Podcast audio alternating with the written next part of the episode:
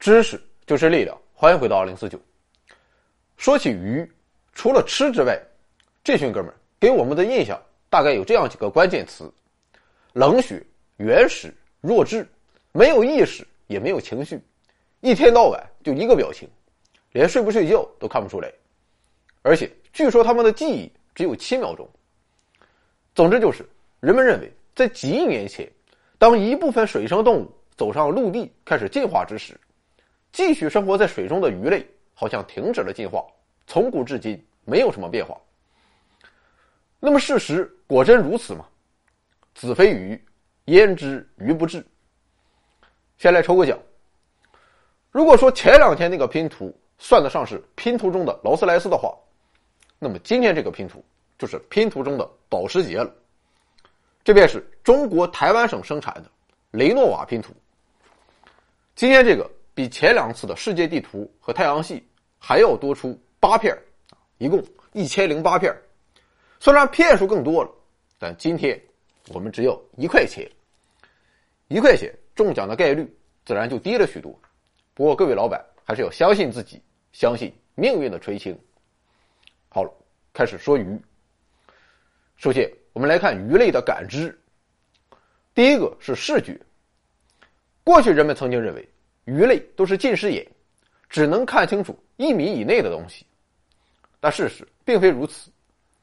研究表明，很多鱼类都可以通过更高效的方式来拓宽自己的视野。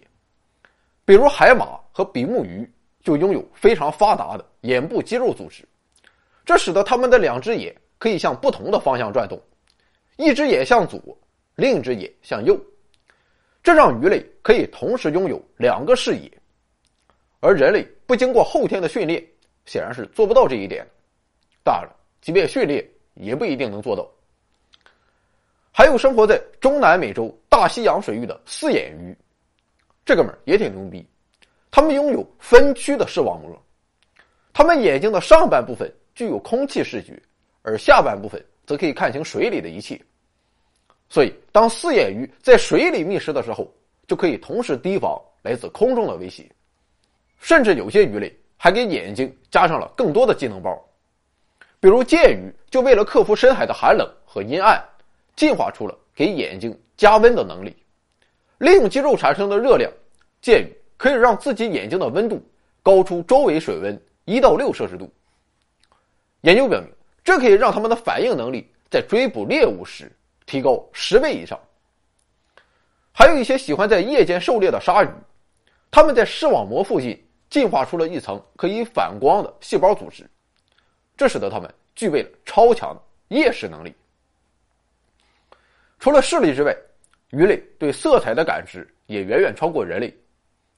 事实上，大多数的现代硬骨鱼都具有四色视觉，相比之下，我们人类则是三原色生物，所以鱼类看到的世界要比人类的更加丰富多彩。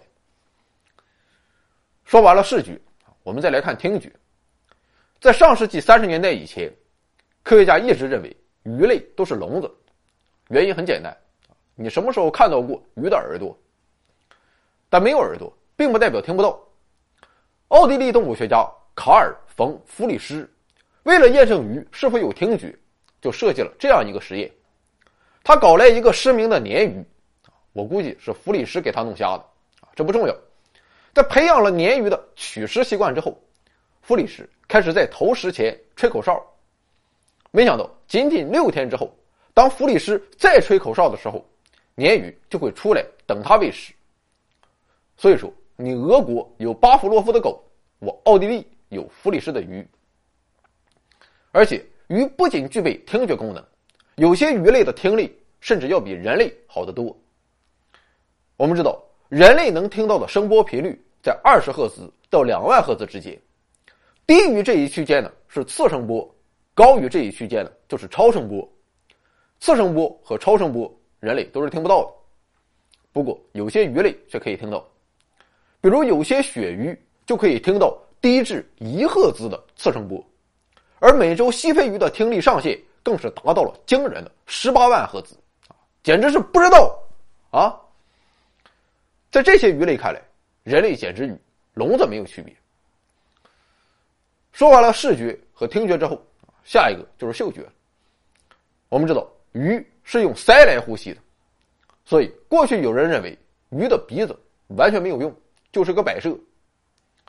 确实，鱼的鼻子是不承担呼吸作用，不过它们的鼻子其实是可以用来闻气味的，因为嗅觉对很多鱼类来说也是非常重要的。比如，有的鱼类会利用气味来寻找食物和伙伴。而那些每年都要回到家乡产卵的鱼，比如鳗鱼和鲑鱼等，则可以在大海里闻到来自自己家乡的水的味道，然后沿着气味的踪迹长途迁徙，繁衍后代。最后，鱼类也有味觉，而它们对味觉的感受器也是舌头。可能吃鱼的时候，我们都没有注意到鱼的舌头，但小同样可以满足鱼类。事实上，鱼类还是地球上。拥有味蕾最多的动物，甚至不同的鱼还有着不同的口味偏好。如果你养过鱼，就会发现，它们在吃东西的时候，有时候会先吃一小口，然后吐出来，反复几次之后，才会最终决定要不要把食物吃进去。这种行为其实就是在尝味道。看来这群哥们儿还他妈挺挑食，毛病不少。除了以上这四种基本的感官之外，鱼类还可以利用一些我们不太熟悉的方式去感知世界，比如一些鱼类可以感知地球磁场。最具代表性的就是鲑鱼，鲑鱼的细胞中具有磁极晶体，这些磁极晶体可以帮助鲑鱼感知磁场，以此来辨别方向。所以，鲑鱼即便在广袤的大洋中生活了很多年，还是可以历尽千辛万苦回到自己的出生地去产卵。鱼类的鳞片也可以感知世界，它的作用类似于声波系统，让游动时紧挨着的两条鱼就好像产生了身体接触，这样一来，两者之间就可以彼此传递信号。所以我们就会发现，即便是在阳光照射极不明朗的海底，鱼群的行动也总是整齐划一。再补充一个痛觉，在过去，科学家曾坚持认为鱼类没有痛觉。原因很简单，那就是鱼类的大脑中没有所谓的新皮质，而这个新皮质正是哺乳动物感知痛觉的结构。不过，这个观点其实是站不住脚的，因为鸟类啊，它也没有这个新皮质这个东西。带你踩一下鸡啊，看看它叫不叫唤。为了验证鱼有没有痛觉，有两位美国鱼类生物学家搞来了一些红鳟鱼来进行实验。首先，他们对红鳟鱼进行了深度的解剖和麻醉，结果这哥俩在红鳟鱼的面部神经中发现了三叉神经，这就妥了，因为三叉神经正是可以传递疼痛的神经，这也是人类首次发现鱼类具有可以传递疼痛的神经，这就说明鱼至少有可以感受疼痛的生理结构。当然了，仅仅有传递疼痛的生理结构。还不足以判断鱼就一定可以感知疼痛，也有可能的情况是，鱼在面对伤害性刺激时做出的只是条件反射。所以科学家就需要进一步寻找证据。在接下来的实验中，这两位美国生物学家又有了几个有趣的发现，比如当鱼处在痛苦中时，它们的认知能力会下降，他们会选择休息，也会有一些和平时不一样的行为。而当他们在鱼身上使用具有止痛效果的药物时，比如阿司匹林和吗啡，之前鱼类因为疼痛而引起的症状就消失了，认知能力也会恢复。这下我们就明白，如果鱼类感觉不到疼痛，那么止痛药就不会起到作用。好了，今天是平安夜，今晚我必然是很忙的，所以今天就小水一下，让我先适应适应。